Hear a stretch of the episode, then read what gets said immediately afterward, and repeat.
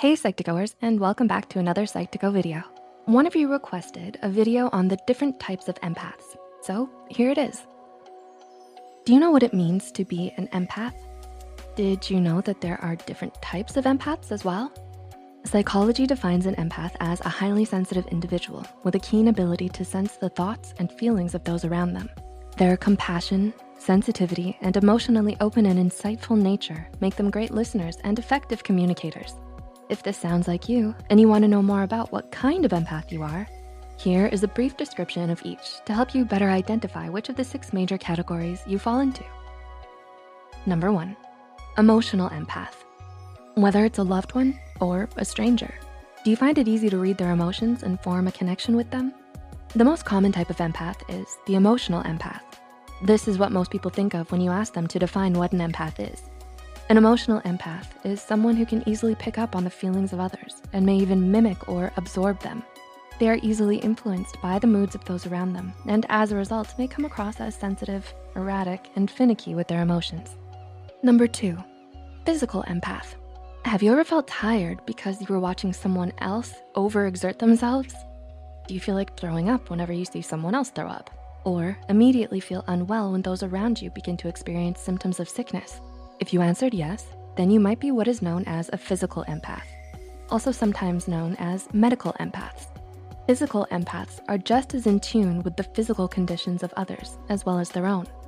As a result, they can easily pick up on someone else's sickness, pain, tension, discomfort, and overall sense of well-being. This goes beyond naturally communicable gestures as well, such as yawning or laughing. Number three, intuitive empath. Next are intuitive empaths, a rare and unique gift. Intuitive empathy, or claircognizance, as it's sometimes known, is all about reading and sensing a person's energy. By turning inward and listening to their subconscious, they're able to better understand and perceive everything around them. Simply put, they're able to use their intuition to look at and understand other people beyond what they reveal to them. Unlike emotional empaths, Intuitive empaths tend to focus more on the reasons behind a person's feelings rather than the experience of those feelings. As a result, other people may see them as incredibly insightful, perceptive, and wise beyond their years. Number four, dream empath. Do you know what a dream empath is?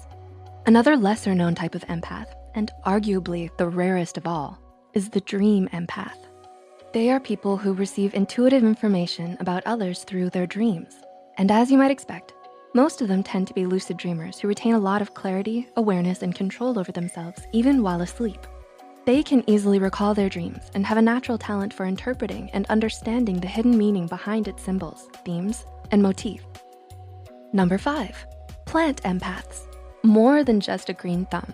A plant empath refers to someone who feels deeply connected to plants, trees, and Mother Nature as a whole since they're able to just instinctively know what is and isn't good for a plant.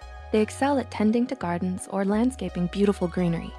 This connection with plants also gives them a strong sense of contentment and peace of mind. This is why they're at their happiest and most relaxed when they're caring for houseplants, shrubs, and other natural greenery. And number six, animal empath. Do you feel deeply connected with your pets? Animal empaths are people who feel a strong sense of connection and understanding towards animals. More than just your average pet lover.